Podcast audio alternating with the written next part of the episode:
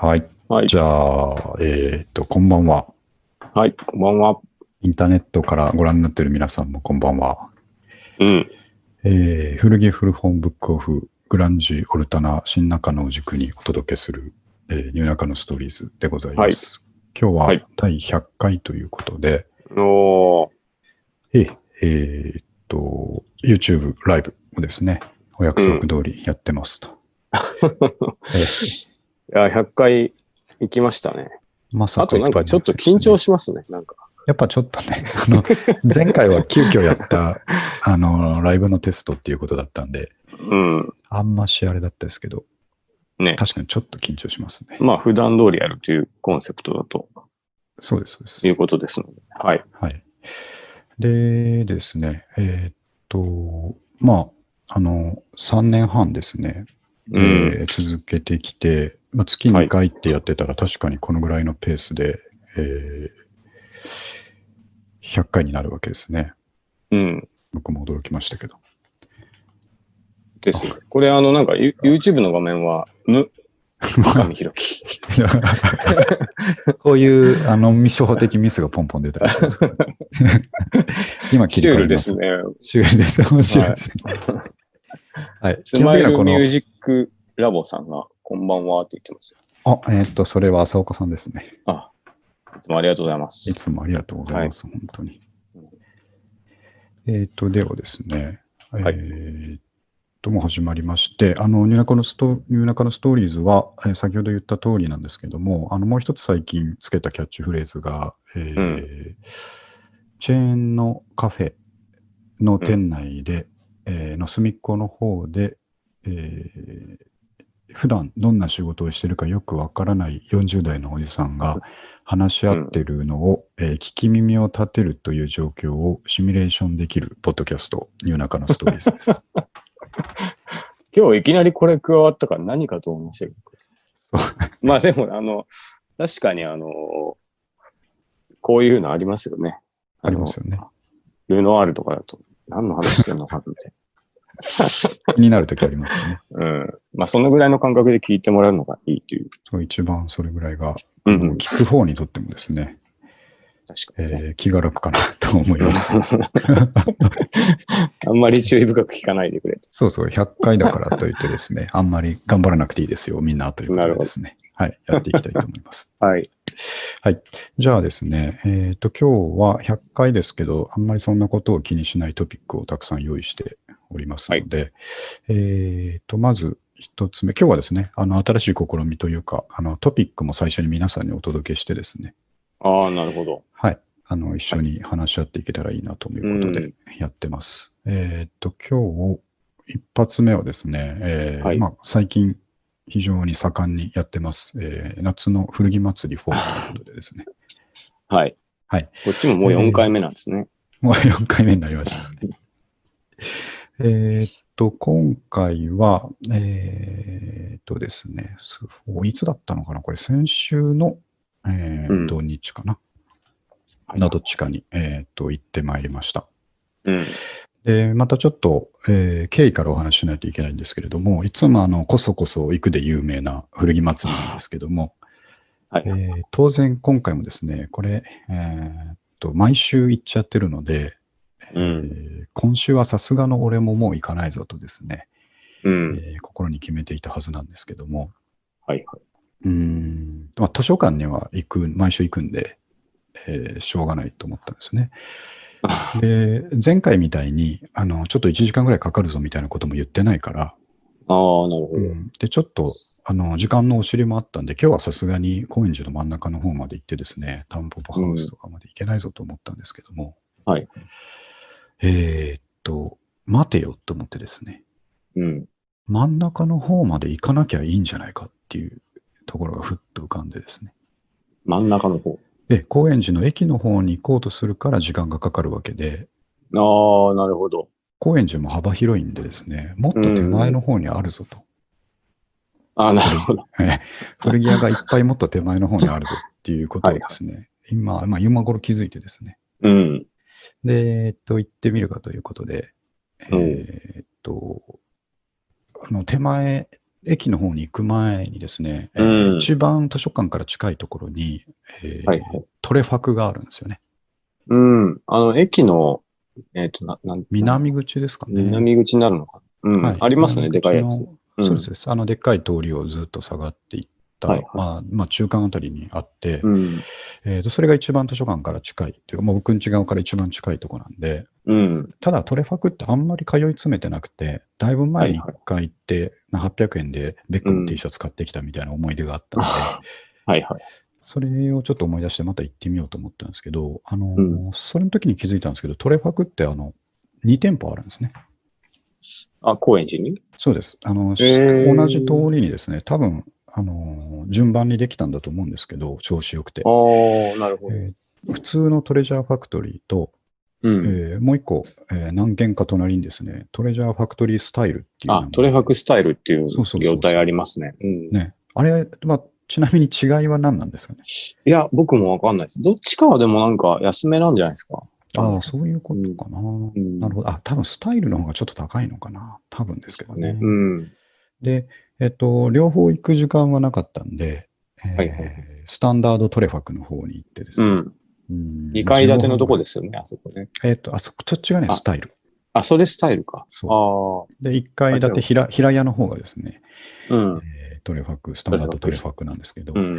そっちに行って、えっと、15分ほどで、えー探してきました。というのが、今回 の、えー最近はなんかもう時間にも追われてるっていう謎 のミッション具合が。そうなんですね。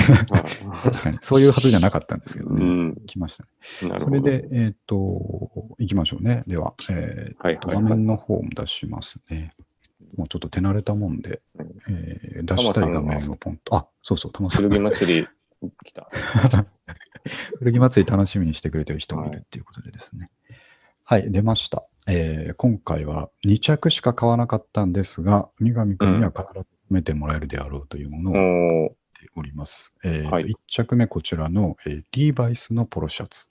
おーなるほど。で、まあ、見た目からしてこれ、活かしてますよね。こんな はいそうですね。黄色と黒。そうそうなんですよ。これは、まあ、明るめのブラウンというかですね、渋い茶色なんですけども、ああ、なるほど。それがこう、襟のところにパイピングみたいになってたり、ね可愛いですね。袖にあったり、そううんあと、あの、まあ、タグ好きとしてはですね、ちょっと次の、うんえー写真に移りますが、このリバイスの、まあ、かっこいいタグが、まあ、襟元にあるのと、あとちょっと大きい写真で見ないとわからないですが、右下にもですね、えーうんリバイスのタグがあると。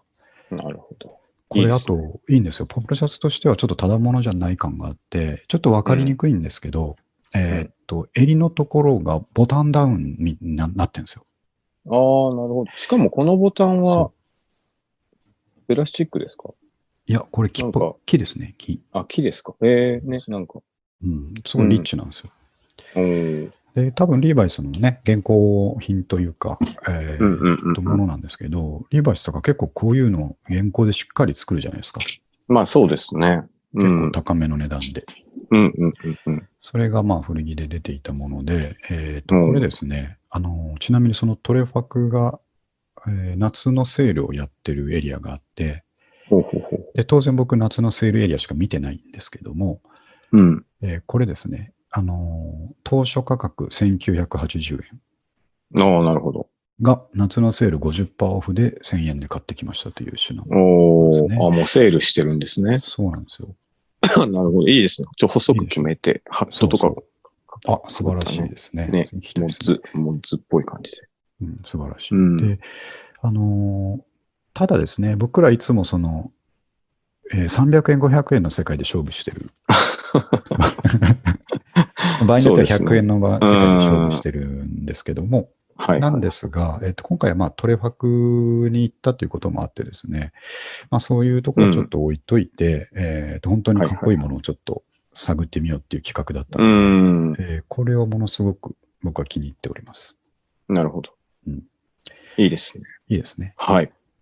で、これだけで終わらせないぞというのが、え ー今回の終わらせない。えー古着祭りなんですけど、はいはい。次はですね、自信があります。えおお。ーっと、こちらが、はい、映りましたかね。はいあの、えーっと、どこだったっけジャーナルスタンダード。あなる。はい。トライセクトっていう。そうそう、トライセクトっていう、あの、ラインなんですかね。うん。それの。あ、これはいいですねえー。いいでしょう。うん。これは、あの、トレファクの値札にはですね、うん。はいえー半袖ウエスタンシャツと書いてあったんですけども、はいはい。まあ、ウエスタンシャツっぽいですね。確かにボタンの感じとか、あの切り替えの感じとうんか、うんウエスタンシャツっぽいんですが、あの、うん襟がこういうふうに解禁だったりとかしうてんですうね、んうんうん。えっ、と、ボーリングシャツとかあっち方向そうにですね。ボール、ね。はいロカシャツとかね。そうそう、にも見える感じのですね、うんすごい、これは欲しいなと、まあ単純にこれ欲しいな って。これ欲しい。やっぱ買うべきですからね。そう色もいいですよあね。ーこれはいいな。ポケットもね。こうそうなんですよ。これあの、うんえっ、と、買った時からこういう状態だったんですけど、家帰ってこの写真撮る時にアイロンでもかければいいのに、あの ー焦ってたんでね。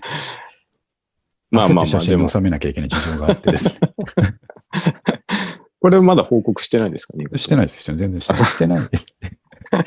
してないんいですけど、 してないと着れないっていう。そうなんですけど、ね。してないんですけど、えっ、と、もうすでにクローゼットの中には入ってるんですよ。ああ、そういうことですか。うん。だから、ちらっと見つかった時に、うんあれ、多分言われるんですあれ、こんなのあったっけって言われるんで、うん。ああ、これあの、三上くんにこの間もらったやつの中入 ってたよもらったちょっとは早口ですよ、すごい早口。あーこれこの間三上くんにもらったやつの中入ってたよって言うと思うんですよね。え なあっるほたどわって言われると思うんで、うん。ああ、あったあったあったあったあったよっていう。バレそうな、バレなそうな。だまあまあねその、ええすぐ次に僕別の話に移るんで大丈夫だと思いますあ。あ、 そう。なるほど。そういいな、こ。れ。いいでしょう。 これ、す後ごい、ろ刺繍とかあったりもするんですかえーとはでなすいね後ろは刺繍なしです。あ切り替シンえは、プルな感じ。あのうん、白もそう、同じ位置で切り替理えが解し入よりますねえー、いいですね。これは、ちょっと今っぽい、今年っぽい。ちょっと次、アップの画像に変えたんですけど、うん。はいはい。ボタン、ボタンがね、うん。メタルな感じでね。本当だ。うん。いいです一個一個やっぱこだわってる。さすがジャーナルスタンダードさんと思いまして。ね。うんロカビリーの人とか来てそうですよね。こういうのですよ。ね。うん。で、これですね、見つけ、これを最初に、ポロシャツよりも先にこっち見つけたんですけど、はいはい。で、これがですね、えっ、と、値札が2キュッパの15%、あ、すみません、50%オフ。ああ、なるほど。なんで、まあ、1500円ですよね。 1500円。うん。 1500円の服なんか最近買ってないなと思って若干緊張したん です。感覚がね、 ちょっと。おかしくなってるんで、うね。ん。いいですね。タンポポでは、一番に高くて840円なんだけどな、と思ったんですね。まあでもユニクロに行ったら安くても、やっぱシャツでもまあまあ、そんぐ1000らいしますよね円ぐらいす。るから、まあ、いいお買い物じゃないですか。そうなんですよ。サイズ、サイズ感はどんな感じなんですかこれがですね、あはいの、実はこれサイズ L って書いてあったんですね。ああ、で、僕はもう S か M なんですけども、えーっと、なんですが、当ててみると、あれいけるんじゃねえかと思って、うん。で、まあ、僕の悪い癖ですけど、羽織もせずに買ったんですけど も、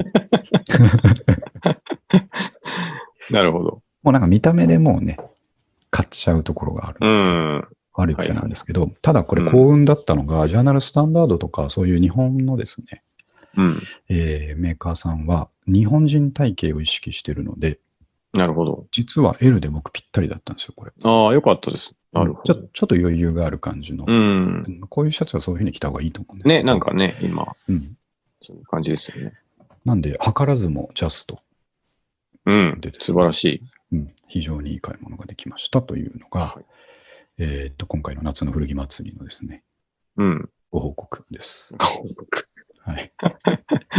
最近めちゃめちゃ古着うん。欲が爆発してますね。まあ、正直言って僕としては嬉しい話です けど。正直言っていいですか毎週ですね、今ねは。 4週連続ですね。今まあ、やっぱ大人になってもね、好きなものってそんな変わんないんだなと思います ね。やっそうですぱりね。ね。うん。ただまあ皆さんに言わせてほしいのはですね、まあ人によってはですね、それ奥さんにこれ言ってないっていうのはどうなんだというああところも、向きもあるかもしれないんですけど、ただ一つ言わせてほしいの が、えー今回もこれ2500円ですよ。で、前回うんは1000円とか、週にですね、1000円2000円ぐらいですね、はいはい。お願いしますっていうことですよね。まあそうですね。お願いしますってことおです、ね。願いしますっていうことで。うん まあまあまあ、別に、うん、しその、何らかの趣味でも、そんぐらい何やってもかかったりしますしね。ますからね。うん。そうなんですよ。で、、タマさんもなんか良いという感と感想をいただいてます。なんかねなん、かいや、なんかよ、そう、なんか良いって言ってもらえるために、まあ、やってるみたいなところありますから ね。コンテンツとしてそうですね。古着屋に。はい。このシャツ早く着たいんですけど、まあ、先ほどもお話しした事情の通りですね。うん。ちょっとまた、あの探り探りやっていかなきゃいけないっていう夏が終わっちゃいます よ、でも。ぼちぼちしてると。今年まだ涼しいですから ね、みたいな。ちょっと、まあそうなんですよね。それは油断し。てたら、暑くなったら一瞬で終わっちゃいますからね。うん。そう、そういうのは気をつけないといけないな。うん。三上君は最近はやっぱ自分で買うっていうことってあるんですかありますよ、あの、全然。へえ田んぼパース行ったりします。あそうです。コロナ系っていうか最近はないかな。うんなんか、そう。でもなんかわ、わざわざ買うんだなって自分でも思いますけど。なん かそうですよね。普段から散々、ね、布に埋もれてるのに、そうそうそうそう。それでも買うんだなって。基本的には僕は、はいあの、破れてるやつとか、こうんう、うん現場で弾いたやつを持って帰ってきて着ることが多いので、はい。あの、なんでしょうね。あんまりもうんうか、買わないっちゃ買わないんですけど、まあ、それでも買うんだなっていうの は。もうなんか、業みたいなもんですね。そうそうそう。行、行とか言って、しょう業がみなたいいなもん。ですうね。ん。そういう感じですね。はい。ぜひですね、えっ、と、まあ、毎週行っちゃってるんで、どうしてもですね、明日とかも行きたくなってくるところなんですけども、それはまあ、うん、ちょっと、えーサイクル的にはもうタンポポ行っても、ものが、えー塗り替わってるかもしれないなっていうサイクルなんで、行き過ぎてもうラインナップ分かっちゃってるっていう。分かっちゃってるんです。うん明日ぐらい行くかもしれないそうですね。です、ね。また、はい、第5回を。ぜひお楽しみにしてください。はい。うん。というところで、えーはまずは古着祭りのお話ですね。うん。で、えっと、続いても古着の話をしたいんですが、えーはいこれちょっと古着業界の方ではですね、もうチェック済みなのかもしれないですけども、おー僕ちょっと知らなくて、えーっとう役者の三石健さん、これ三石さんでいいのかなちょっとわかんないんで、ほうほうえーよく見る役者さんですね。三井うんベテランの、えー名バイプレイヤーの方だと思うんですけど、うんうんうん三うん石健さんが、この方古着がもともと好きなんですね。えー。で、えーこの方を主人公とした、えー三石県の東京古着日和という、んえー YouTube ドラマ、あ、これドラマなんですかそうなんですよ、うーん。が、えーと公開さ、アップされていて、これほうほうほをう最近気づいてですね、3話ぐらいもアップされてるんですけど、ええーーと、これ僕見てですね、すごいこれ、あの、面白いんですよ。あのうーん一番わかりやすく言うと、えー孤独のグルメの古着版。あ、めちゃめちゃいいですね。いいでしょ独り言言ってるタイプなんです。そうそうそうそう。これは、みたいな。そうなんですよ。えで、だからまさにそれで、あの、ただ行く店とかが、やっぱうりんその、あの雑誌のペンと連動してるんでー。すよ。ああ、なるほど。なのじゃあ、で、いいいお店に行く。いお店なんですよ。古着屋の中でも、僕らが、あの、ちょっと気遅れして入らないような店を、なるほど、な るほど。えー。しかも場所も下北とか高円寺とかまだ出てきてなくて、えーうんっと、日本橋とかですね。日本橋とかあるんですかそう、あるんですよ。えー日本橋に古着屋あるんだと思って。うん。とか、そのちょっと丸の内真ん中あたりとかのですね、ああ。のところを、あーえーえーとチョイスして、まあ、やっぱすごい高いところですよ。うん。えーとジャケットが、デッドストックのジャケットが5万とかで売ってるような、ああ、高い。うそうーん。そういうところに行くんですけれども、あのうんうんただまあ、そういうの別に僕は、なんていうかですね、えー気遅れするだけで好きなわけですよね。まあね、なんか、その、悪くないですよね、そういうのってね。そうなんですやっぱりね。うん。で、紹介される店、あの1話につき1回、こう、店がピックアップして紹介されるんですけど、うん。すごいどこもやっぱこだわりがあって、えーうんえっとヨーロッパ系のミリタリーを集めてるものとかですね、はあ、はあはあ、すごいアメカジのこういうところとか、イタリアンカジュアルのこういうところみたいなのが毎回出てくるんですけど、ええで、えっ、と、何、何が熱いかっていうとですね、そのやっぱ独り言なんですよ。はいはい。こう、だだって見ていきながら、うん。ああ、このタグとか言うん ですよね。 いいですね。うん、タグ、タグに反応しちゃうとことか好きなんでしょうね。そうそうなんですよね。で、あこの襟がこれ丸みがあるんだ、これ、すごいな、とか言 って、ブツブツブツブツ言ってうんるんですけあどあ、、いいですね。面白そう。あ、僕も見てみよう。ぜひ見てください。えーこれが、あの、みんなにうまく伝わらないじゃないですか、僕らのこの古着感っていうかまであすね。確かにね。うんその古着屋に行って何をドキドキしてるのかっていうのが、いつもうまく伝えられないんですけど、これを見てくれると、うんうん あの、これこれっていうのが伝わるんですよ。えで、そういうのってみんな持ってると思うんですよ。古着じゃなくてですーね。まあ確かにね。えーそうそう、バイク好きな人はバイク屋に行って、うんもうバイク見るたびに、ああ、これ、ああ、これって次々になるとかね。女性もその、はいはいはいはいえー服屋さんに行って、うん。はいえーもうドキドキするみたいなのがみんなそれぞれあると思うんですけど、はい僕らのこの古着のワクワク感は、これを見ていただくとバチッとわかります、ね。バチッとわかる。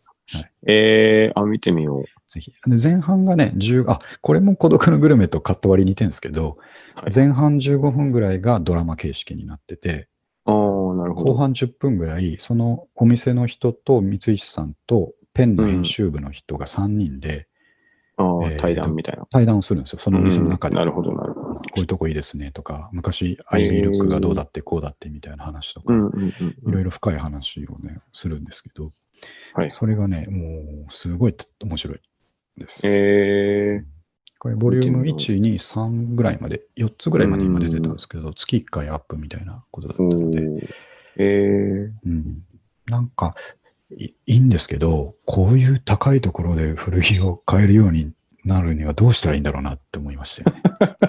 ー、まあでも、あの、そう、ジャンルがやっぱりうん違いますよね。その、うんいいものめっちゃ買う、求める人って、なんかもう骨董品に近いなって僕いつも思ってて、そうです壺ね。とか、そうそう、うん刀とか買う人に近い。はいはい。でそれだったらなんか、まあ、いい、そう、いい古着もいいんですけど、うんのなんか安いものから掘り起こしてくる方が、僕は好きですけそどねう、。僕らはもうそこにね、あの、主眼を置いてはいるんですけど、うんやっぱこういうの見てると、すごいいいのいっぱい出てくるんですよ。うん、あのー 70年代じゃないな、違うな。70年前のノルマンディー上陸作戦の時に、米軍が使ってたコートのデッドストックとか出てくるんですよ。ええよく残ってるんですね、そういうのね。なんか、フランスに払い下げられたやつが、うん、フランスの倉庫にそのまま残ってたのを見つけてきたみたいな。ああ、そういうドラマがすごい最な高じゃないですか、やっぱり。まあ確かにね。ええ誰も袖通してなくて、まだ一回うんもこう洗濯もされてないものです。ああ、なるほ。ど。熱いなと思って見てますけど ね。あんまり、ちょっとき着るのももったいなくなっちゃいそうですねそ。う、そうですようね。ん、うんええで、三石さんもやっぱ古着好きなんだろうなっていうのが、すごいこう、うんそのドラマからも伝わってくるし、うんドラマ終わった後の対談からも伝わってくるんですけうど、ん。すごい見る目変わりましたね。僕全然知らなかったんで、えーこの人がそういう感じだっていうのがですね。趣味、趣味人というか、そういうの好きなんですね。うん、うん。なすごいえー味わいのある、えー番組でした、ね。ぜひ、るほというど。ことで紹介しておきうん、ます。ありがとうございます。じゃあ、えっ、と、続きましてですね、はい。ちょっと順番に行きましょうかね。えっ、と、読書のコーナーがありまして、えっ、と、今ですね、僕が読んでる本が、よいしょ。まあ、ちょっとここだけ切り取ってみましょうね。はい。えっ、と、立花明先生のうん。タックスヘイブンああ、というですね、この人出世作ですよね。確あか、立花明の。うん。そうなんですよ。あの、ねマネーロンダリング三部作みたいなうん言われ方をするんですけれども、ねえっ、と、立花明さんですね、は、えっ、と、まあ、金融関係の、えー話のところがすごく強い方なんですけれども、うん。えっ、と、これは、あいつもはですね、ビジネス書的なものを書かれてるんですけれども、これは最初の頃に小説を書いてたもので、うん。えーちょっと別の本、別のエッセイで読んだんですけど、えーとこういうですね、タックスヘイブンっていうあの租税回避、うですねん。えーみたいな話を自分が働いてる頃にいっぱい入手したんだけど、そういうことを、えービジネス書として書くと、うん。すごい反応があると。っていうのが、えーと、それで既得権益を持ってる人たちから、ああ、めちゃくちゃネガティブな反応が来ると。もう言うな、言うな、みたいな。そんなこと本に書くなっていうですね。うんうんうんうんうん。それより俺と組んで、なんか儲けたみたいな話とか、ああ、なるほど。えーが来るのをまだあ来るのを感じてて、うんこれビジネス書として書くと絶対こういう反応あるなと思ったけど、で、どうすりゃいいんだろうなと思った時に、うん。小説にすりゃいいんだと思ったということなんですね。ああ、なるほど。フィクションにしてしまフうィク。ションにして。フフィクションなんですけど、中で使ってるテクニックとかは、うんあの実際まあに実際考えられるあるものだと。う。そうんっていなるうほどふうに、えーやれば、そういう反応も、えー変わってくるかなと思って書き始めたって書いてあったんですけど、うんなるなるほどなと思ったんですけどね。ほうほうほうえっ、と、これまで読み始めて前半ぐらいなんですけど、すごい面白いんですが、うん。えっ、と、まあ、あらすじなんかはね、ここに書いてあるような感じで、うえん。ーと日本人金融コンサルタントが突然、えーホテルから墜落死して、その裏側にいろんなですね、金融に関する、えーうん戦略、黒いものが見え隠れするみたいな、なるほど。。えーマネーロンダリングとか、まあ、プライベートバンク、スイスの銀行がどうこうとかですね、そういううんところを実際のこう、えー事例をうまく盛り込ませて、えーうん書いてあるっていう感じなんですけど、はいはえっ、い。と、これちょっとですね、なんでこれを読み始めたかっていう経緯があって、うん。えっ、と、僕の仕事でですね、そろそろずっと避けて通ってきてたんですけども、うん。えーなんて言いますか、簿記関係、会計関係ああ、なるほど。あー知識を少しでも入れとかなきゃいけないっていう状う況に、ん。こうなるほど。ずっと、それ、 あの、ヘラヘラやり過ごしてきたんです けどね、あのはいはいはさい。すがに、あの、ちょっとぐらい知っとかないと、そろそろなっていう話になってでうすね、ん。わかりました、つって図書館とかで、えーっと、誰でもわかる会計とかですね、はいはい。えーそういう本を借りたとの、他のと一緒に、ああ、なるほど。なぜか租税回避の本も借りてですね、そのタックスヘイブンってです ね、まあでも勉、一緒に学べば、まあ一緒になんか勉強にはなりそうですかなりら、ね。ますけどね。うん。そんな癖して、えーその読まなきゃいけない本を全然読まないまま2週間経って返して、これだけ読んでるっていうですね、いう状態になってるっていうところをまずお伝えしたかった。やっぱ面白いですね。 話としてこ。っちが面白くて仕方なくて、うんなるほ俺どは、俺はタックスヘイブンだなと思ってですなるほど。ね。あとね、もう一個、えーと、タックスヘイブンに関して伝えたいことがあってですね。うん。これ、タックスヘイブンって、まあ、租税回避地っていう意味で、まあ、うん税の天国、うんヘブンですもんね。うんうんうんえーっていう意味なんだと思うんですけど、なんでですね、日本人はこれ、ヘブンは普通、天国はヘブンって読むのに、タックスがついた瞬間、ヘイブンと読み出すのかっていうですね。うん。ああ、確かに、ヘイブンって言いますね。言いますよね。なんででしょうね。これは何でしょう、かっこいいからじゃないですか、やっぱり。まあ、タックスヘブンってちょっとバカっぽいですもんね。ねなんかみんな外人がタックスヘイブンって言ってるから、日本人もヘイブンかなってなってると思うんですけど、なるほど。そこが気タックにスなヘる。ブン。なん あでかも違う、のかなつ綴りが違うとかありますいあ、そうなのか。や、それわかんない。今ちょっと調べてみてます。あ、でもタックス、ヘブンあと、ヘブンってなんか確かに、あ、ヘブンヘブンっ綴てりが最初に違う E が来るのか。うん、なんかこのウィキペディア見ると、はいはいタッ。クス、ヘイブン、ヘイブンって、天国の意味じゃないのかな僕も今まであ。ー回避地とかそういう、あ、本当だ。へえ。あ、じゃあ、ヘブンじゃないんですね。ないから平和って ちゃんと理由があったっていう。ありましたね、えー、ヘイブンは避難所って書いてある。あーなるえほど自分で調べとけばよかった。今ちょっと恥ずかしい感じになってますけど。ー、あ、いや、でも、こう、ちょっと、あの、学べてよかったです。僕もどっかで間違えるとこでした。ねうんうんまあ、これは一つ解決したんでよかったですけどね。はいはだい。からまあいつまでたってもその、うん、本当に勉強しなきゃいけなかった会計のことが勉強できないまま、えーうん税、えっ、と、なんだっけな、わ所得悪い隠しとか、 所得隠しとか、海外送金みたいなテクニックがですね、頭に入ってくるんですけど、これスケールがでかすぎて、自分が使えそうにないものばかりなんで大丈夫あ、そういうことですね。そう5億 円の、5億円の裏金をどう海外に逃がすかみたいな、そういうところから始まるんですけど。ああ、なるほど。あ、これ全然大丈夫だわと思って。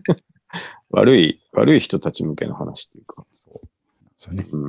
なるほど。結構分厚い小説なんで、まだまだ楽しめるなというはい感じですね。で、これ2014年、単行本、あ、これ単行本か、が出たのが2014年なんですけど、もうすでにね、これかなり売れたので、うん。 Amazon で中古の場合は39円よりとかなってるんですけそうど、なんねで、す。うん。まあ、立花、えっとあアキラさんね、うん、ね、うん、す僕もっよげくえいっぱい出してますよね。何個か読みましたけどね。なんか、あの人、そういうマネー本って結構はい出てるけど、なんとなく信頼的そうそうそう。そうかなんなでとすよ思いますよね。うんねあのーなんていうか、ファクトに沿ってというか、うん。数字や事実に沿って語ってるなっていうのがはっきりよくわかるので、そうそう。面白いですよね。あの人の最近っていうか、まあ、最近でもないな。じうんここ5年、10年ぐらいのはい。やつで、行ってはいけないっていうのがああ、はいはい。あって、それははい読んだんですよ。最最近でもないあの。ーそ5年ぐら面白。い前かですよねそうそうそう。なんか身も蓋もないっていう か、教育は意味ないみたいな話とか。 面白かったです。全部遺伝で決まるから、ああ、そう関だそう係ないだぞみたいな。そうそうそう。ありましたね。そうそうそ そうなんで、あと、まあ、他にもね、いろいろ、立花さんのやつは、えううーん。あるんで、楽しみに、あの、予約もしてるんですけどね。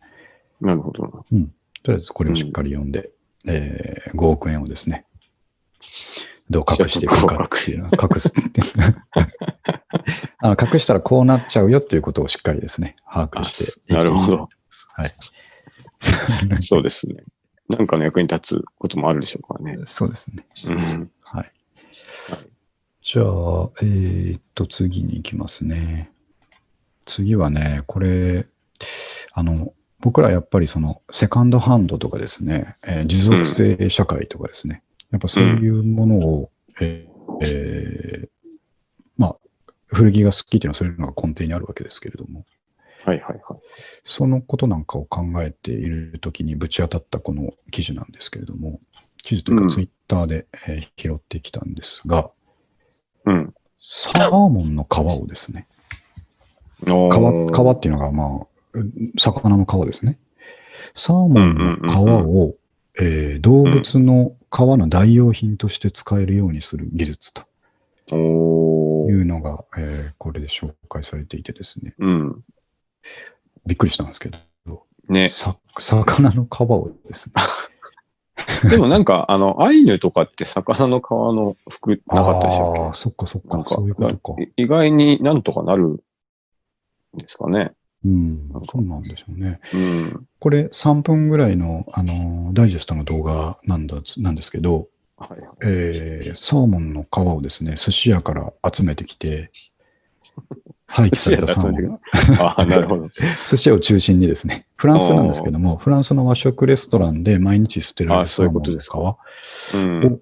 えー集めてきて、それをですね、あのー伝統的ななめし側の技術を使って、おーえー、爬虫類とかの皮、ヘビ側とかですね、ほうほクロコダイルの皮とかと同じように製品化していくっていう工程う。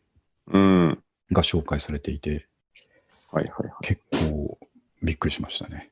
うん。うんできるんだと思って。なんかあれ、生臭かったりしないんですかね。いや、それ普通 はにね、普通、普通の皮でもそっか、それは。そうですね。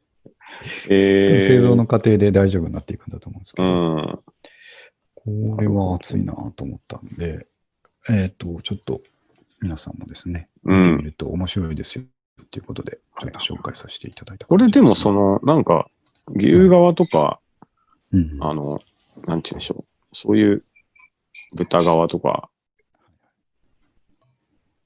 がダメで、サーモンの皮はいいっていうことになるんですかね。なんか、どうでしょうね。これどうなんか、あのあた食べてる余分の分だからって言われたら、で まあ、どうせ捨てるからっていうのでいいんです。そうですね。うんでも牛もそうだしな、みたいな。ね、そう、難しすごいとそこうあじりますゃけどなねいかとは思いますけど。 あまあでも確かにあの、うんなんだ、ワニとかはわざわざ皮のためにはいはい取るから、そういうの乱獲さよれりてはまマすシねなんでしょうね。うん、そうそう。うん。とはいえ、なんか、うん。なんで、まあちょっとこういうのを知っとくとですね、うん。 スシローでサーモン食べるときもちょっと皮のことに思いを馳せられるのかなと思ってです ね。馳せなくてもいいのかなと思って。もっと他に有用なシーンがありそうですけど ね。まあそうスシローが一番ちょっとやっぱサーモンに近い生活の中で。そうですね。うん。うんスシローはこの状況にあっても業績右上がりということでですね。ええあ、本当に。うん。まあ、まあ、宅配もしやすいのかな。まあ、それもあるのかもしれないですうね。んただ店も普通に繁盛してるね。ああ。いいですよね、スシローって。行きたいな。なんか、でしあの、ちょっともう、イベントじゃないですか。スシロー。うん そうもうだから、いくらお金持ちに例えばなって、うん。回らない寿司に行けるようになっても、うん。やっぱり回りたいですよね。やっぱり回りたい。回りたい。まあ最近はもう回るっていうシステム自体 ね、伝統芸みたいになってきちゃいましたけど。まあ、確かに。うん。もうオーダーですしね。ね。特にこの時期はもう回さずに、ほフルオーダーでやるっていううん寿司屋の方があ多いと思まんあ、ですけ確かどにそうでしょう。いやー、やっぱり楽しいですよね。僕、いいっすよね先週か先々週かぐらいにね、えっ、と、荻窪の寿司を行ったんですけど、いありますよね。あそこでもめちゃ混んでません。や、そうなんですよ。うんむちゃくちゃ混んでるんですけど、あれ、まあ、発券システムとかがアプリとかもあって、はいはえっ、い。と、アプリから予約したりできるんですよ。ああ、なるほど。なんで、多分あれ待ってる人たちも大半がアプリで、えっ、と、事前予約して。ああ、そういうことですか。もうすぐ入れる人たち。そうそうそう。あそうでーすねなるほどあの、ええ一元さんで寄った人たちはもう列に恐れをなして帰ってますからね。ね、すごい並んでますもんね、あそそこうなんね。ですよね。うん。で、ただですね、1個、えーはいヘイブンがありましてです ね。スシロー、スシローヘイブンがありまして。 避難場所。そう、スシローヘイブンがあって。何かっていうと、あの、みんなやっぱどうしてもファミリーが多いんで、うん。えーと、テーブル席をすごい熱望するんですよね。ああ、まあそうでしょうね。うんうん。確かに4人を超えたらテーブルじゃないとですね、まあ、横並びになっても会話弾まねえし、うん。でテーブルだと思うんですけど、はういち。みたいに3人家族の場合はですね、うん。別に子供真ん中に挟んでカウンタあなるほーがど全然快適なんですおー、よ。で、ヘイブンですね。ここがヘイブンなんですけど、この間行ったら、はいはい。えーまあ、予約して行ったんですよ。あのうんカウンターでもテーブルでもどちらでもいいっていう予約をして、うん。行ったらすごいやっぱり並んでて、うでん。ただまあアプリ見ながら行ったんで、あと5分ぐらいで到着してくださいみたいになってから行ったんうですけど、ん。カウンターがですね、えーっと、多分20はないですけど、15席ぐらいずらっと一列並んでるのが、うん。ガラ空きだったんですよ。えー、 15, 15席誰も座ってないんですよ。テーブル席だけ埋まってる。そうそうそう。ああ、でなちなるみにほど。ね、あそこの荻窪のスシローはファミリーを狙ってるので、えーそもそもカウンター席がその15席ぐらいしかないんですよ。なるほど、なるほど。で、ほとんどがテーブルなんですけど、だから待っうんうんうて、ん外で待ってた2、30人のお客さんって全部テーブルあ規あ模なんですね。ー、なるほど。で、僕らはその5分前になって行ったら、えーうん入って、あのーチェックインっていうのをするんですけど、うんうんするとすぐに呼ばれて、うん。カウンターどうぞって、そのうん。あテーブルを待ってる人たちの間をですね、モーゼの10階のようにこう、あの、海に道ができるような分け形で、て。うあん。の、俺がカウンターです、みたいな感じでですね、あの行ったんですけど、なるほど。うん、これ、まあ、さっきも言ったようにですね、4人超えると厳しいかもしれませんうが、ん。 3人の家族だったら、ぜひですね、カウンターを狙っていただきたいっていうのが僕のなるほど。スシローヘイブン。回避できそうですね。えっ、と、次はですね、あの、高専の凄みっていう話を、ああ。はね、したくてですね、いはい。えこれは、漫画ですよね、これね。そうそうそう、漫画があってですね、はいあの、ちょっと事前資料にも出しといたので、うん。えもしかしたいたらだきたい、そのですね権利、権利がクリアになってないから、出さない方がいいかもしれないですー。そうあそのう、そうなんですよ。うん。あれ、ちょっと YouTube のチャットの方にですね、えーとうんまあ、URL を送っといたので、そちらで開いていただくか、えっ、と、Twitter の方ですね、えーはい今日送った記事の一覧の中から、高専の凄みっていうところのですね、うん。えーを見ていただければと思うんですけども、これはですね、あの、どういう漫画だったかっていうと、えっ、と、高専の舞台に、うん。えー一人はですね、あの、これもう1ページ目に書いてあって、その通りなんですが、あちなみちなみになんでこんな話するかというと、僕がまあ高専層を作ったからなんですけれども、えっ、と、一人の主人公は高専に入ったモチベーションっていうのは、えーうん就職率100%っていうですね、うん。えー高専の実績にあやかりなるにほど。来ただけで、別にその、えー安定志向で来たので、なるほど。えーそんなにこう、なんて言いますかね、こう何かものづくり頑張るぞみたいな、えーうん意気込みがあって入ったわけではないというはい安は定い志向の主人公と、うん。もう片方を、えー機械科3年生のピエールっていうですねほ、えー留学生うん。が、えーこれはもうものづくりをするためだけに留学してきて高専に入ってですね、なるほど。えーロケットコンテストで、えーうんすごいいいロケットを作ることにモチベーションを燃やしている同級生うん。いうのがいて、まあ、ひょんなことから、そのピエールから一緒にロケット作ってくれというふうに主人公の、えーが誘われて、いうんやいやながら関わっていって、だんだんそのロケット作りが楽しくなってきて、なるほえー最後頑張っていくとど。うん。いうお話で、なんですけど、まあ、あの、はい面白おかしく書いてあるんですが、えうーっん。とですね、僕は実はどっちかというと、その主人公側のですね、うん。えーとその就職率100%にあやかると言ったらあれなんですけど、うん。実はそんなにものづくりにその当時ですね、なるほど。えー例えば高専ってロボコンがあったりとか、うん。まあ、ここに書いてあるようなロケットコンテストとかがあったりとか、でいはいうんそういうものに何か、えー突っ込んでやりたいなと思って入ったわけではないとなるほど。いうところなんですよね。ただ、うんその、えーかっこいいと思ったんですよね。中学生の段階から、ういきん。なり大学の環境に入るっていうですねはいはいはいはい。うん。で、自由だって聞いてたし、うん。あの、もう大学生として扱われるから、他の高校生、まあ普通科の高校行ってるような、えーうん友達とは違う環境も、服装もいつの間にか適当になったりとかですね、なるほど。えっ、と、原付で登校してよかったりとかですうね、ん。うちの学校途中からダメになったんですけど、事故が多くて、ああ、そういうことですか。うん、そういうのにがいいなと思って入うっんた口なので、えーはいはいはいどっちかというと主人公より。で、うん。確かに、えークラスの半分ぐらいはですね、に半分ぐらいに分かれるんですよ。半分ぐらいがその、まあ、安定志向って言ったらあれですけど、なるほどなるほど。そんなにっていう側と、もう、ブログ燃えてると側かが、そう、うんプログラミングとか、そういうのはいはいも大好きで、他のこともうどうでもいいっていうう、ん。えー団体が半分ぐらいいるんですはいね。はい。で、たしどっちかという、僕、そっちの人たちはすごい憧れがあったんですけど、うん。うんどっちかというと、あの、雰囲気的にはオタクに見えるんですよね。まあ確かそっち側の方が。に。うん。で、えっ、と、そんな文化の中で、うん。今思うと、今ですか、だいぶ前に思ったんですけど、うん。ああ、あの時俺もあっち側ですごいがん、なんていうか楽しめばよかった って、すごい後悔があるんですなよ。るほどなるほど。あうん。のー簡単に言うと、ちょっとハスに構えてましたよね。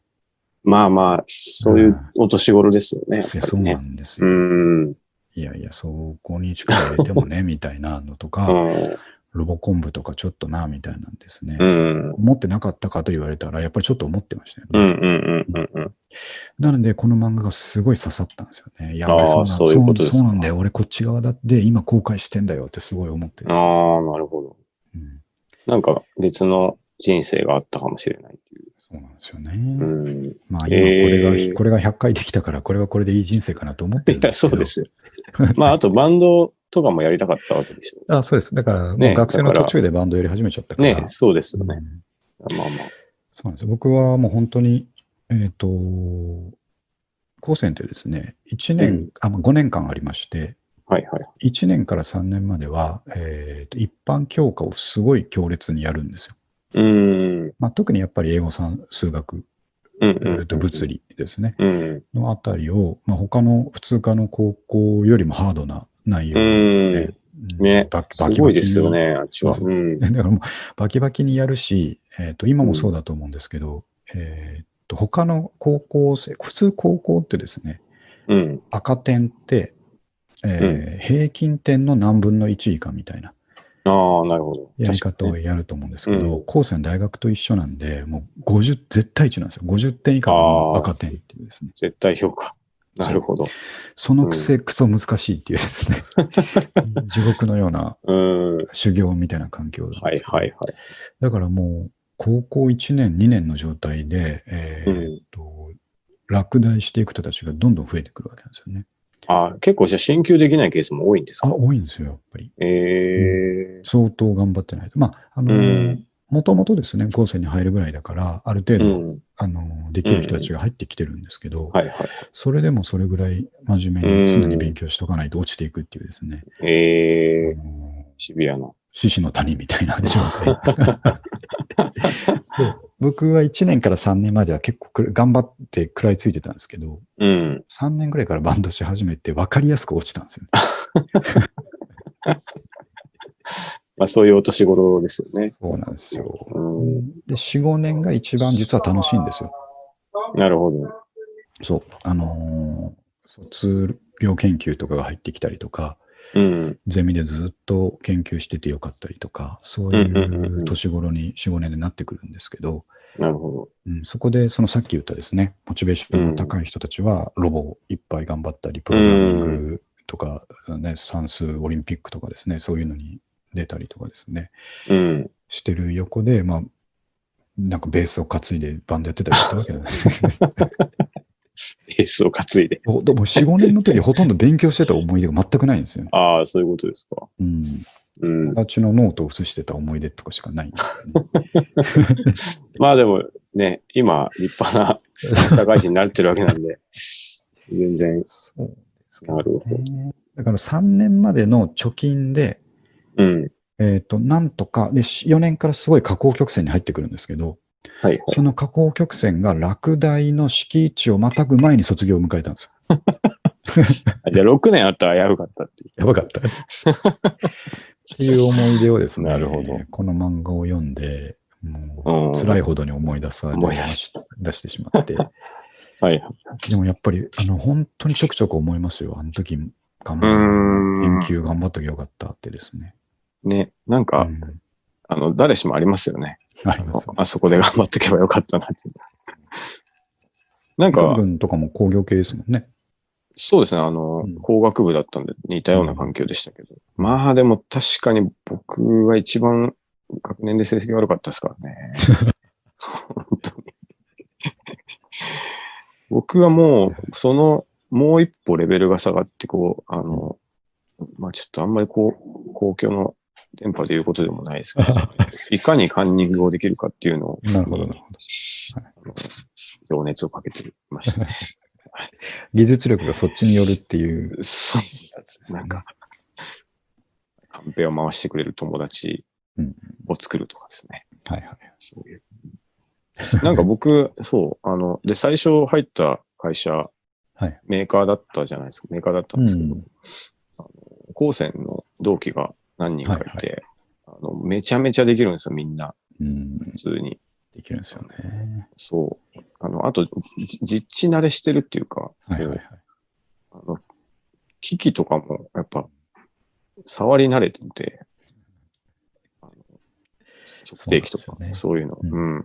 あれは、そうそうすごいなと思いました。僕、測定器が本当に苦手でっつったらあれですけ ど、あの、ノギスってあるじゃないですか。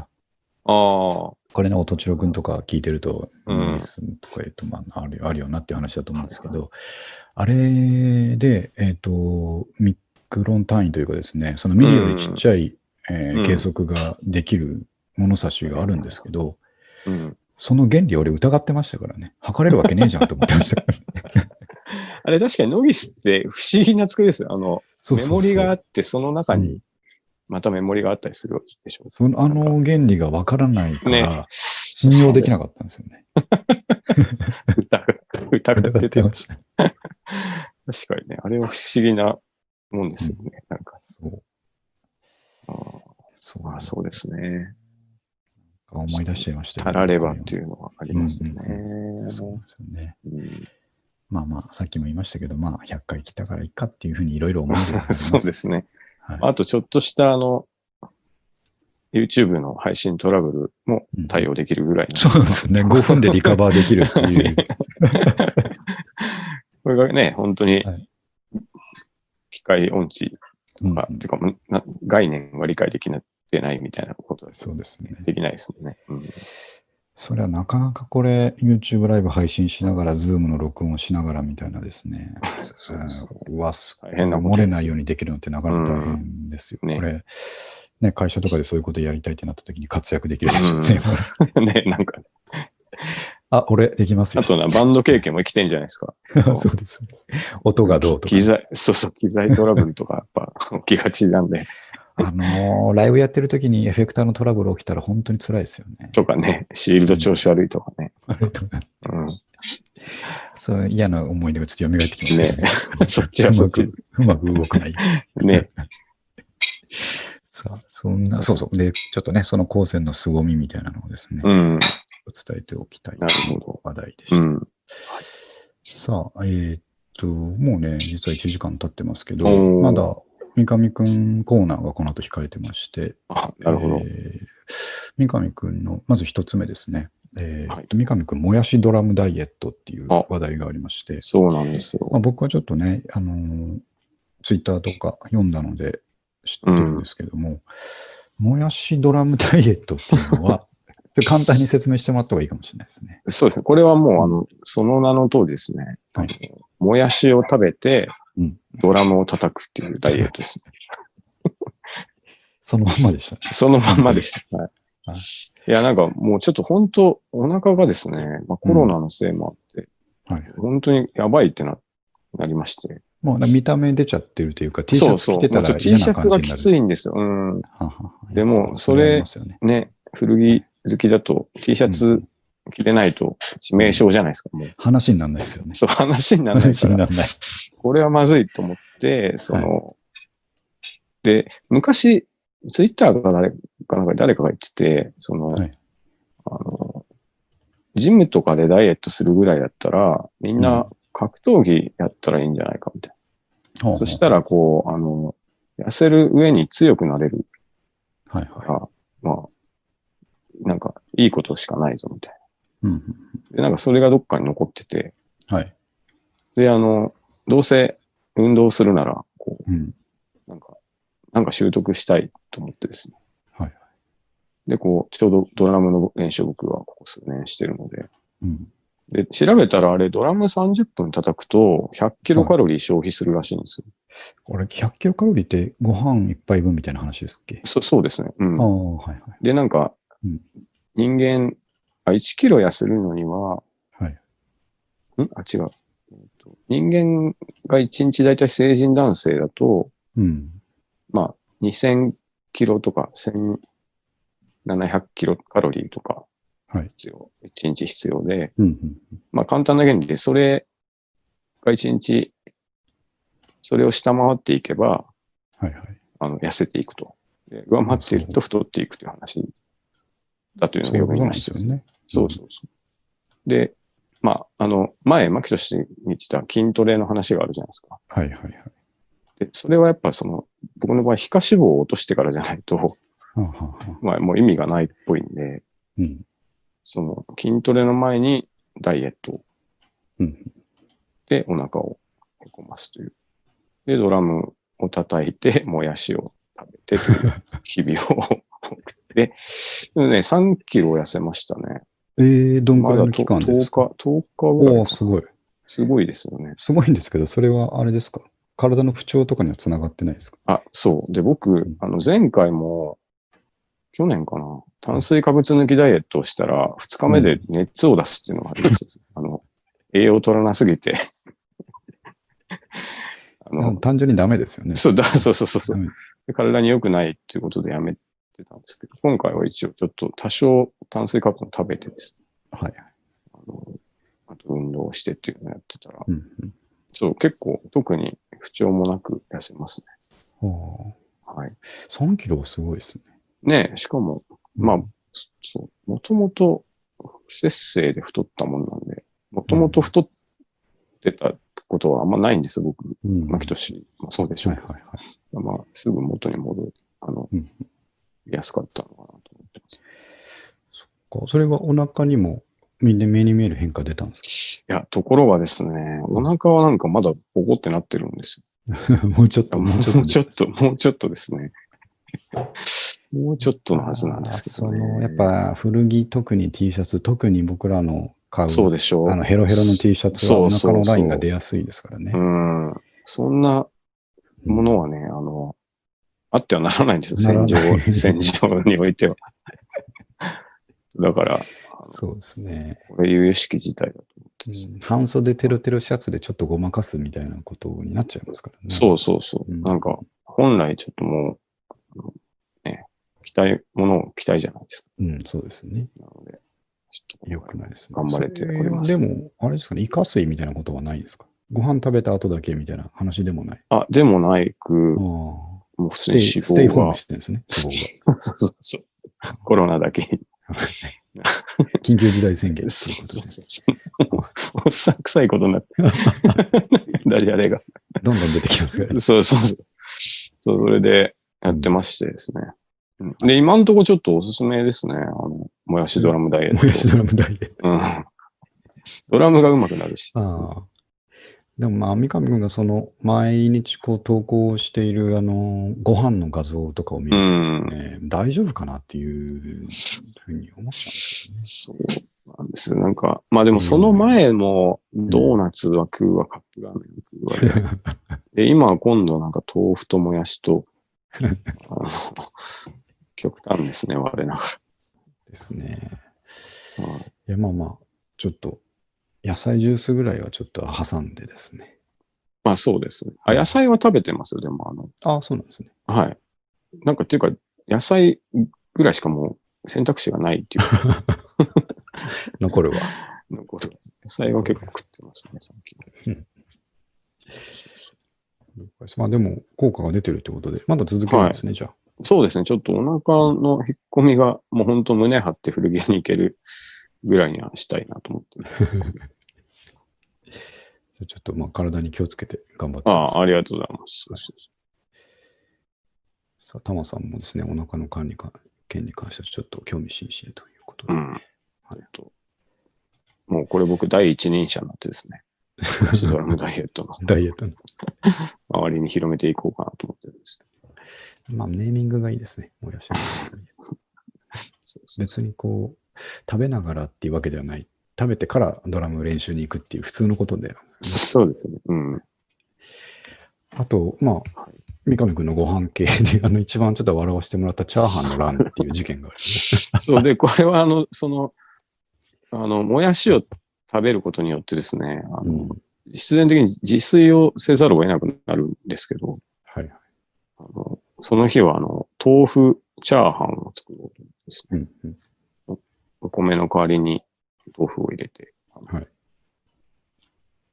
やってたんですけど、はい、まあそういうことだったんだ。そうなんですよ。はい。不慣れなも ので、あのフライパンってあの、使いやすいように取っ手がついてるでしょ。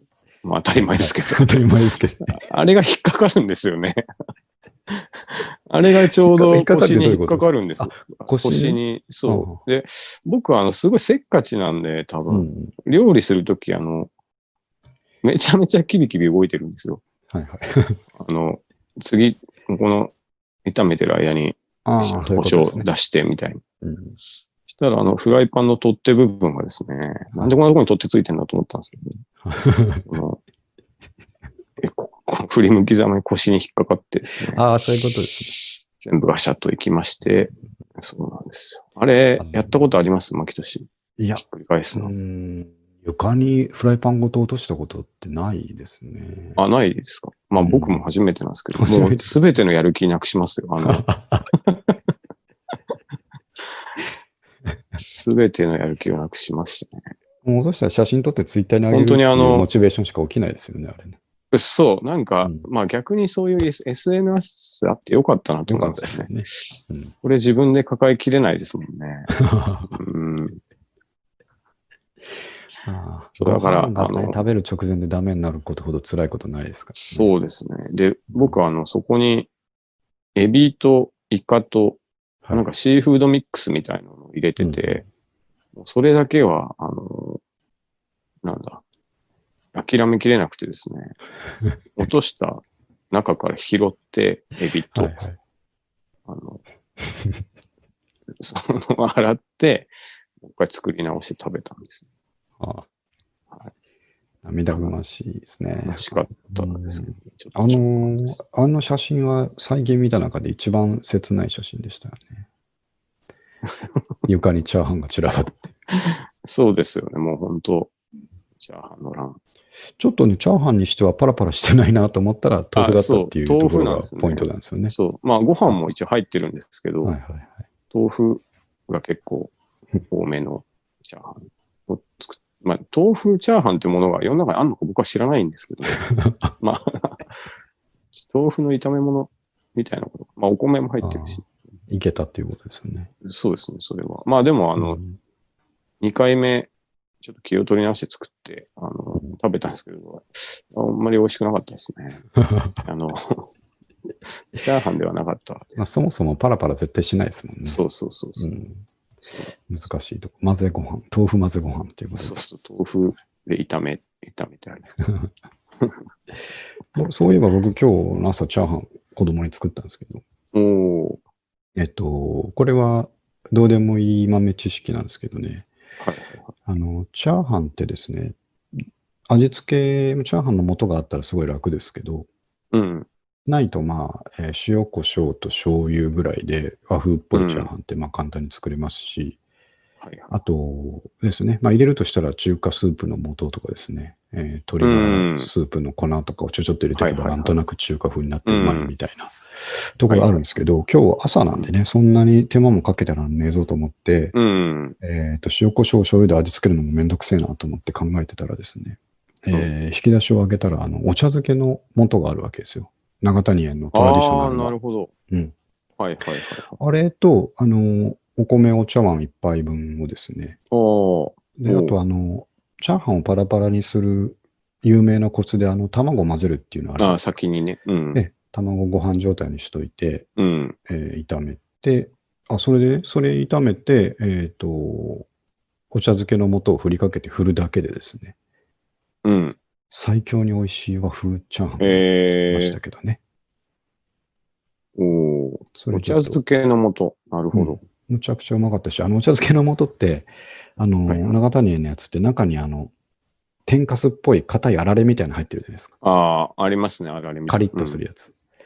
うん。うんうあれん。がね、アクセントになってですね、非常に良かった ですよ。いいですね、なんか、はいパパの作った、あの、そうじゃあ、それちょっとお伝えしておきます。もう今度試してみます。 100回目でこういう話するのもなんですけど、まあそう です。うんああの、タマさんからのコメントで、フライパンの取っ手に引っかかる人初めて聞きましたっていう。 いや、だからちょうどあれ引っかかりやすい位置にあるなと思ってですね。まあ、まあ、そう。あの、そうし言ょわれたらうがないですけどね。そうもうでも、本当に。僕、それで思い出しましたけど、その、うん引っかかったことはないんですけど、はいはいえっ、と、コンロに対してフライパンをこうね、垂直に、まあ垂直に出てくるじゃないですあか、ー手で持つから。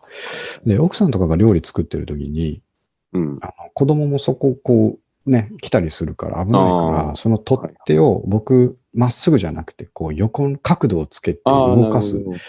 るほ言いよかれと思ってそういうことをやるんですけど、どうん。危危危なないい、危ないよっつってフライパンのうん取っ手をですね、ちょっと角度を90度に変えてあげたりするんですけど、したらすごい嫌がられるんですよ。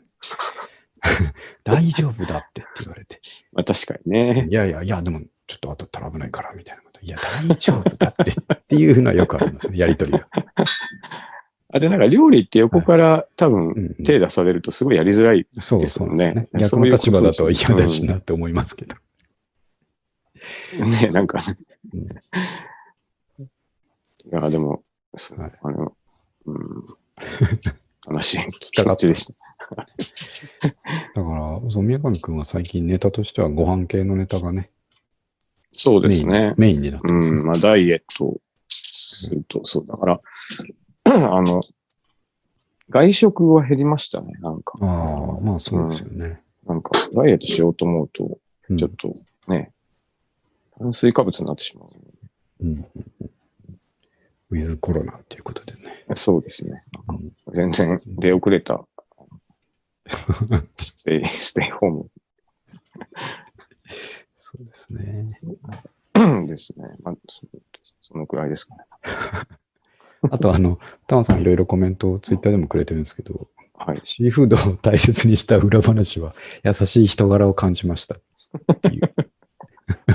まあ、優しいというか、あの、も僕、あの、エビとか好きなんで、はいはい。諦めきれなかったんですよ。ちょっと、うんあの、高いじゃないですか、パックで。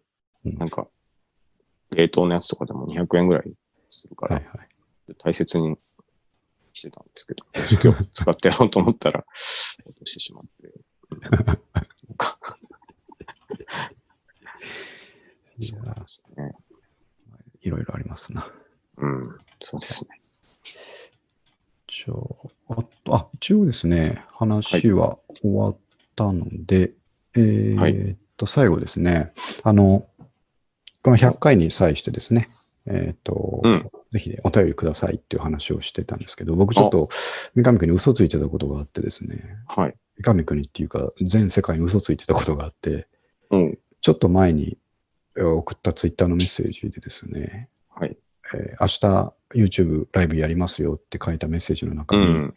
お便り、お祝いメッセージ続々と到着しておりますって書いてるんですけど、あー書いてありますまあ正直これ到着してたのがその時点で3件ぐらいだったん でで全員身内でですね、それはそれで嬉しいんです けど、ちょっとまあまあまったことを お詫びはしておきたいんですけどね。うん。続々ってのはやっぱ、あの、もうちょ一っと通、一通につき音が続。続で、まあ、続、続、続ぐらいで。 そうですね。まあでもね。う。うんん、まあいいんですけど。まあありがたいことですね。ありがたいですようん。まあ、あの、ちょっと紹介をね、せっかくなんでさせていただくと、まあ、身内ばっかなんで紹介させていただくとですね、うん。えーっと、ビデオの内山の音千代くんからですね、あ、あの、ちょっとラジオ風にメッセージ読ませていただきたいんですけども、あ、はい。えー、牧田さん、三上さん、こんばんは。っはい、こんばんは。ていうのは書いてないんですけど ね、えー言いたかったんで、はい、こんばんは。やってみたいですよね。やっぱり言いたかった。やってみですようね。ん言いたかった。はい、こんばんは。はい、こんばんは。で、うちのドラム、これにかく言って、えっと、うちのドラムがお世話になっておりますと。100回の金字塔おめでとうございます。えー生放送もぜひ通常運転でお願いします。えー当日は PC のブラウザでリアルタイムで聞けるようにしますと。うん。でこれからもトあピりッがクたいネタを提供できるように活動していきます。これね、この間、音千代君があのうん働く車のネタを取ったりしたああ、ので確、かにえね。うん。で、また出演させてくださいということで、応援メッセージをいただいておりまなす。るほどというところに三上君がここはちょっと引っかかったっていう話です。 そうですね。なんかその、なんでうちの子がお世話になってみたいなノリで、うちのドラムがお世話になって ましたけど、一回スルーしたんですけど、やっぱおかしいなと思って。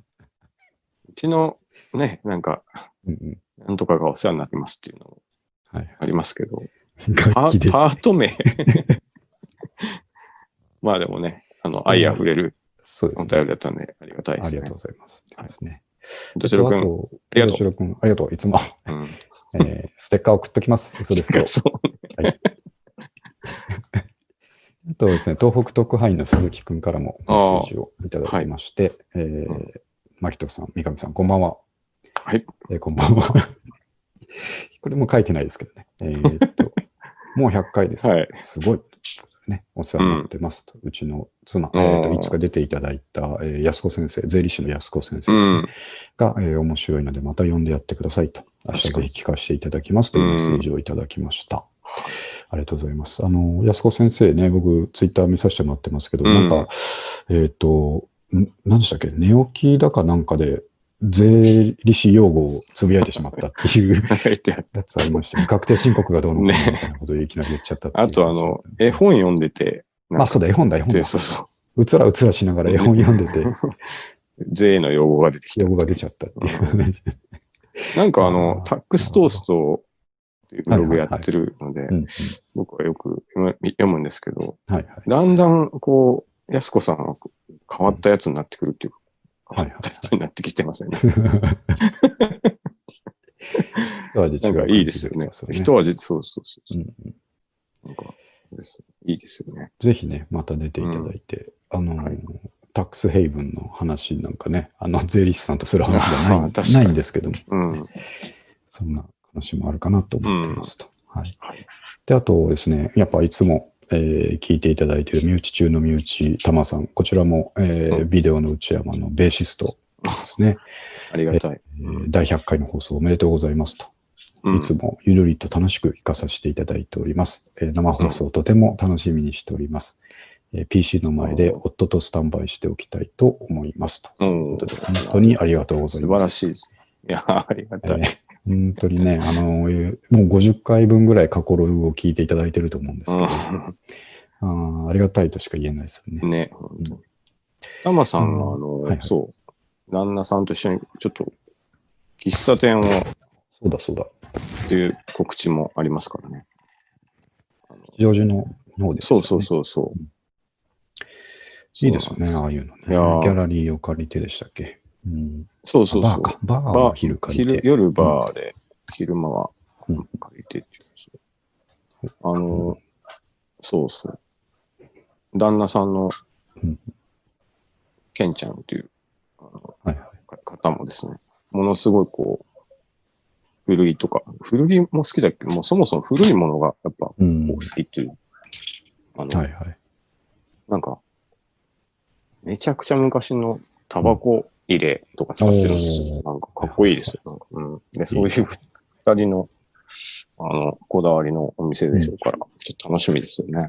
楽しみですし、7月いっぱいぐらいだって伺ったんで、ちょっとね、あのー足伸ばさなきゃなうとん。思ってちるょっんでとすが。機会があれば一緒に行きましょ行う。きましょうよね。まあ一緒に行くついでに、ブックオフを下久保店に行ってからですよね。あのーうん そうで すね。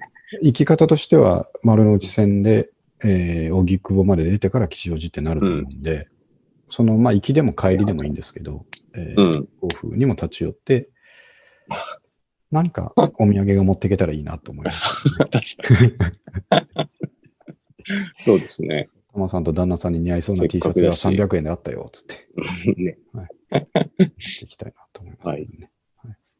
いつもありがとうございます。ありがとうございます。頑張ってくださいね、コーヒー屋さんの方ね。うん。まあ、あと、そんな感じでですね、はい。えー身内を中心にたくさんメッセージをいただい て、嬉しい中な。心にというか、まあ、身内のみのみですね。 はい、ですあねでもこれもなんか本当、あの、10年後とかに聞いたら、結構いい思い出になるんじゃないですか。なると思いますよ。ね。うん。はい、素晴らしい話ですあちょっと待ってください。これ、タマさんの方からメッセージ、ツイッターの方で来てるんですけど、これ、旦那さんからのメッセージもいただいてますね。おはい。えーまき、ま、ま、まひとさんって言うんですね。まきとさん。まきとさん三上さん、 おめでとうございます。ね。はい。ありがとうございます。やっと言いましたね、これ。ありがとうございます。いつも楽しく聞かさせていただいております。い、つか番組に出演するのが私の密かな夢です。えおー、ーたまの夫よりと書いてありますが、では、えー早速オファーさせていただきそま。う ですすね。次回、次回で。すぐ夢が叶う。すぐ、すぐ夢叶いますよ、その夢。いや、ありがたいですね。その古いものがね、お好きだっていうことだけでもうんう成立しますからね。すごい、なんかね、そうう。んタマさんもそう好きで、あの、はいはい。多摩川で、あのうんうんバンドの PV をはい撮ったことがあって、ほうほうほうまあ、その、あの、ロケ中にですね、はい はなんか、あの、錆びたネジとか拾ってくるんですよ、タマ さん。い。筋金入りです、ね。なんかかっこいいとか言ってるんですよ。はいはで、確かにその、 並べてみ、なんか見ると、い。うん。あ、なんか、趣があるな、っていう感じではあるんですけど、なるほど。そうそう。そういう、こう、二人なんで、こういいですよ、ね、すごく。うんうん、波長が合ってて。それはいいですね。これはうんあの、この間の、えーっと、あおちゃんとやしろさんに続いて、夫婦で出演っていうのがああ、確現かに。実的ですね。うん。ぜひ出てくださいね。あの、はい何も気負わなくていいので、あの、確かだなだらだら喋ってるうちに1時間って終わるもんなので、に。うん。何も気負わなくて大丈夫です、ははい。い。ありがとうございます。はいそうですね。じゃあ、一通り言いたいことは言いましたけどね。うん。 おとちろくんが、おとちろくんが YouTube のメッセージの方に、急なラジオ感って書いてありますけどね。やっぱお便り来るとラジオ感出まラす、ジオ感出ますよね。うん。うんあの、でも今日僕ちょっと散歩をしながら歩いてて思ったんですけど、まあ、100回を迎えたっていうことで、やっぱこれからもね、このままの感じでやっていこうと思ったんですけど、うん。えっと、前もちょっと、ポッドキャストアワードの話とかをしてるときに言ったことあるんですけど、はいえーっと、ポッド、僕がですね、あ、いいですね、100回にちなんだいい話だと思うんですけど、うん。ポッドキャストを始めようと思ったきっかけって、えー、もともとラジオとか好きですけど、えーうんポッドキャストっていうものがあるっていうのが、そのちょっと前ぐらいに、うん。えー分かってきだして、えーすごく有名な、はいえーバイリンガルニュースっていうポッドキャストだとか、この間ね、オードリー・タンさんが出たリビルド FM とか、テック系のうんうんポッドキャストだとか、そういう激渋なですね、えーうんポッドキャストを聞いてて、何がですね、良かったかっていうと、その、えーメジャーなラジオ感が全くないですね。本当に普通の人たちが、うん。えーその人たちの興味あることを普通に話してるというですうね、ん。うん。うん。うん。えーラフな感じというか、ラフなのうにん内容が深くて面白いっていうか、うんあのまあ、今求められてることですよね。YouTube となかるでほど求められてることって、うんテレビじゃなくて、そうですよね。ヒロシさんもそうですけうど、ん。うん好きなものを、えーうニッチなものでもいいので、えーうん。熱量を持って流してるっていううんのを、すごくポッドキャストに可能性を感じてですね。なるほ別ど。に自分に何が今あるわけじゃないけど、俺は古着古本が好きだっていう思いをですね、おーうなんんと。かできるんじゃないだろうかと思って、はいで、まあ、三上君に相談したっていうところから3年半前に始まったわけで、おーなるほど。うん。でだから、その、ラジオ感さっきね、わざとは出すんですけど、うんえーといわゆるそのね、オールナイトニッポンとかで芸人さんがやってるようなのは面白いんですけど、あれは芸人さんがメジャーな舞台でやってるから面白いわけであって、なるほど。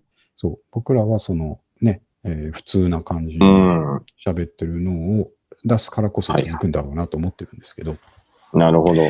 あ、そういう感じで、こなれ大ず切なことですね。大事なんですよね。うん。ね。なんか変にやっぱり、こう、どうしても何かの真似になってしまうと良くないですからね。そう。そうなんですよね。うちょっと途端に面白くなくなると思うんでね。はいはい。だからやっぱりこの週1回の古着購入っていうのもやっぱフィールドライフワークにしていかなきゃいけないし、それと繋がるんでしたっけまあでも、まあでも、大切な話ですからね。そう古着が好きだっていうことでスそターうトしてなんですよね。しかも古着、あ古着というと、さっきお話ししたようなやっぱりヴィンテージものとかですね、うんうんジャケットが1着2万3万するみたいな世界もあるんですけど、うん。そうじゃない世界を俺たちが見せてやるっていうことであすあね、。はこれはでも、あの、古着の買い方の中でマジで一定数いると思うんですよね。いや、いますよね、絶対。あの、うん、 T シャツの最中するときのヒロ君っていうああ、はいはいはい。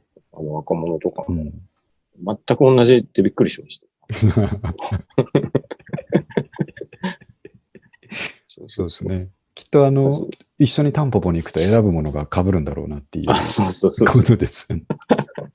この間、あの、すごい真っ青な青いボディに、うん。真っ赤な金魚のイラストが描いてある T シャツを買おうかどうすごか、いかなり迷うんだ、迷ったんですよね。ああ、買わ かなかなったりんいですいでけすどね。ね。水の中を表現してる青なんですか。そうだ、そうだと思い ます。えーそんなことをですね。はい。うんだから、そうなんですよ。そういうポリシーは一応持ってですうね。ん。あの、変にこなれないと。そうですね。うん。うん、こんなことあったよって言って 話してるうちに100回になったっていうポッドキャストですので、うんよかったうん続けていきたいなと思いますので、なんでですね、えっ、と、僕らはその、身内しか今日も聞いてくれてないっていうことにですね、全んく何も思ってないですから。それはそうですね。そう、な、もううれ、うん逆に嬉しいぐらいですね。ねえ、なんかうねん。やってますんでね。うん。何も、皆さんがですね、何も負い目を感じる必要はないです よ。もっと宣伝すればよかったとかですね、もっとリツイートすればよかったとか、そういうふうな負い目を感じる必要は全くないんで、安心して寝てくださいね。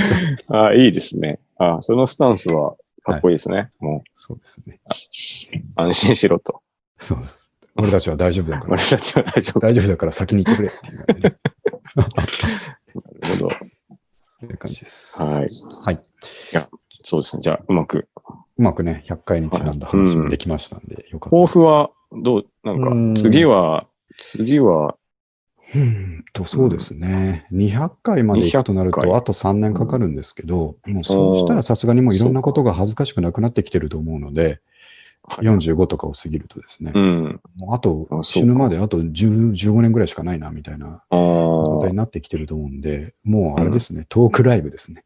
はいなるほど。そう、アあいフいタでーすねコロナの世界で、えーロフトプラスワンとかみたいなところでであすね、なるほトーど。クライブやって、その時も身内しか来てくれなかったっていうのでいいと思い ますけど、いいですね。なんか。 ピアノの発表会みたいになってたってういんう感じで。なるほど。うん、そうですね。200ちょっ回。うん。直近の、あのーあれで言うと、音千代くんも引っ張ってこ、で、ゲストで引っ張ってこようと思ってますし、えおーー、玉さん夫婦もね、うん。出てくれるということで、そうしもましうょういきなりゲスト枠が2枠もありましたんで、はい。もう鈴絶好木調ですけどね。鈴木うん夫妻鈴木夫妻もね、あのうん夫婦ばっかりだね。夫婦ばっ かり。いいことですけどね。はい。まあそんな感じでおります。三上くんはなんか、あの、 このポッドキャストのことじゃなくていいんですけど、抱負はありますか関係ない抱負はもうやっぱ痩せていくってことなんですけど、ね。そうですう古着のフィット感に関わってきますからね。ん、そうですね、そうですうね。んうんうん、まあ、そういうことでよければですね、はい。まあ世間はちょっといろいろえーうん騒がしいですけれども、うんあの、僕らがこのまんま頑張っていくっていうところを見せたいですし、そうですね。変わらず。そうですね。もし、あのいるぞとうんそうもしカタストロフィック的なですね、えーうん事件が世界に起こったとしても、うんえーゲリララジオステーションから何か聞こえてくるぞというですね、あ、かっそこういい。いう状態うん。にしたいと思いますんで、うはいん。そういうふうに頑張っていきます。ね。はい。はいああと、三上がね、100回付き合ってくれて、本当にありがとうございますということいでやいや、そんな。な。 あ、こんなお、いいですね。相相方に感謝っていう。 相方に感謝っていや、でも僕は本当 に、あの、喋ってるだけですからね。その後、牧人くんが全部やってくれてるんで。まあまあそ、簡単なもんですよ。感謝ではありますよねそんなん簡単なんですし、こんなね、あの、手早く、えー公開できるメディアないですからね。うん。うんいや、素晴らしいことですあ、ちょっとあれですね。あの、浅岡先生から、顔出しはやるのですかって書い出てきてるんですけど、ね。うん。えっ、と、それはしばらくないですね。だから200回とか行って、あ、まあ年齢ですね。年齢がもう行くとこまで行って、もう何も恥ずかしくねえわっていう ですね。あのね娘顔出しはうん娘とか NG な理由があるんですか ?NG な理由はまあないですけどね。なんか映像を残しておくとやっぱ面白いですよ。そのまあ、それはそうかもしれないですね。まあ、今コロナの時代なんで、マスクとかできればギリギリ大丈夫かもしれないですけど。ああ。まあ、あと、ポッドキャストではある。はいはい。そうです、そうです。うん我々はね、うんうんそこが主体な、主戦場なんでね。いや、でも、なんかはい、この間も聞いていただいたし、はいありがたいですね。そのね。うん。いつもお世話になってます。本当に。ありがとうございはい、まありすが。とうございます。じゃあ、えーっとですね、今日はいつもよりちょっと長めに、やっぱ100回ってことでなりました。で、はいあのおそらくですね、これあの前半の YouTube のアーカイブが多分取れないと思うんですよ。ああそういうこと規で約違す反でバンされちゃったので、うん。はあの、復活ができないと思うので、この後半の方だけ、い、えーはっと、YouTube アーカイブになると思いますが、えーい。うん。ボイスの方はですね、うんえー、Zoom でちゃんと全編取れてますのであ、えーなるほど。と、また、ポッドキャストの方は後日また上げたいと思いますので、はいはい。スシロはーい、ヘイブンのあたりが取れてないという。そうです ね。あ、まあ、タモ音声さはあるん。、そう、タモさんがさっき YouTube の待機画面に顔が出てました。そうです。あの、 昔2人の、えーアーシャを撮ったことがありまして、はいこれ、新中野のガストですね。ガストですね。そのアーシャをちょっと待機画面に出してたんですけどもね。うん。あれは、あの、バンドのアーシャをすごく目指して僕が編集したえーものなの で、あの、うんかっこよさが出てたと思うんですけどね。うんそうあですねあいう、まあそうですね、静止画なら、あの、作れるんでいいかなと思いますね。確かに。ははいい。だって、あのー時々ズームって、あの、図らずもビデオが出るときあるじゃないですか、三上さんあとあ、か時々はい、はい、はい。あの時の油断してた僕らの顔ってやばいですからね、ちょっとね。いい年だ。そういう二人が感じして。うん。そう、あの、ビデオ出てないと思ったのに、出た時の自分の顔見た時の絶望感って結構あります からね。ねえ本当に。あの、思いと顔が思いついてない、あ、追いついてない時があるんですよね。ね。 そうですね。なんで、はい。まあ、しばらくそういう静止画でいくと思いますので。はい。じゃあちょっとすみません、だらだら長くなりましたけど、えっ、と、ライブはね、しばらくやらないと思うんですけども、えーというのが前も言った通り、そろそろ YouTube のこの2000円解約、あ、YouTube、Zoom ですね。Zoom のはいはい2000円プラン解約しないと と。うん。そう僕らまたあの、ポッドキャスト村に戻ってですね、そうですえーそう声の方で勝負していくということで、頑張っていきますので、はい。はい。よじゃあ皆さん、あの、引き続き応援よろしくお願いいたします。ろしくお願いいたはいします。今日はありがとうございました。ありがとうございました。失は礼します。い、失礼しまあ、す。ちょっと待って最後に、はいあれ、あと T シャツ欲しいですっていうメッセージがタマさんからいただいたので、 T シャツはい、あのー、すずりの方で勝手に作ったニューナカのストーリーズ T シャツっていうのがあるんですけど、あっていう話を前回したと思うんですけそういど、はいはいはい。あれの、あのーアクス、えっ、と、URL とかを共有するの忘れてましたね。あ、なるほど。後でまた共有してますけしますけど、はいうんあの時も言ったんですが、えっ、と、すずりはちょっとですね、システム量とかの関係で値段が高くなってしまっていうるので、ん。ぜひぜひ、すずりが時々セールをするので、セールをするとき。うん。半半年に1回ぐらいセールをするので、えー1000円引きセールっていうのをするときを狙って買っていただくと、僕はなるあほんどまり心が痛まないといううのん。がありますので、はよいろ。しくお願いします。はい。はい、すいません、最後にお知らせでした。はい。はい、じゃあ、失礼します。はい。ありがとうございます。